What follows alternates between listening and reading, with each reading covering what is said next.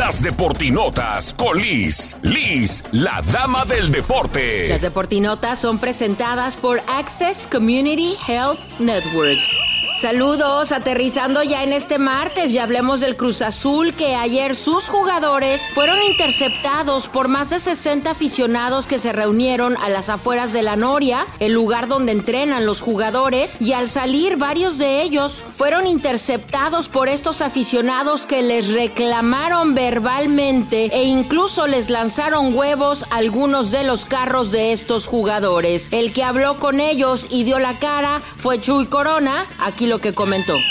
Sienten una gran pena, una gran impotencia. Sabemos que ustedes no se merecen eso, la institución no se lo merece y créanme que vamos a hacer nuestro trabajo. Lo que nos queda ahorita es tragarnos, si ustedes nos exigen y están en su derecho, tragarnos, callarnos y aceptarlo.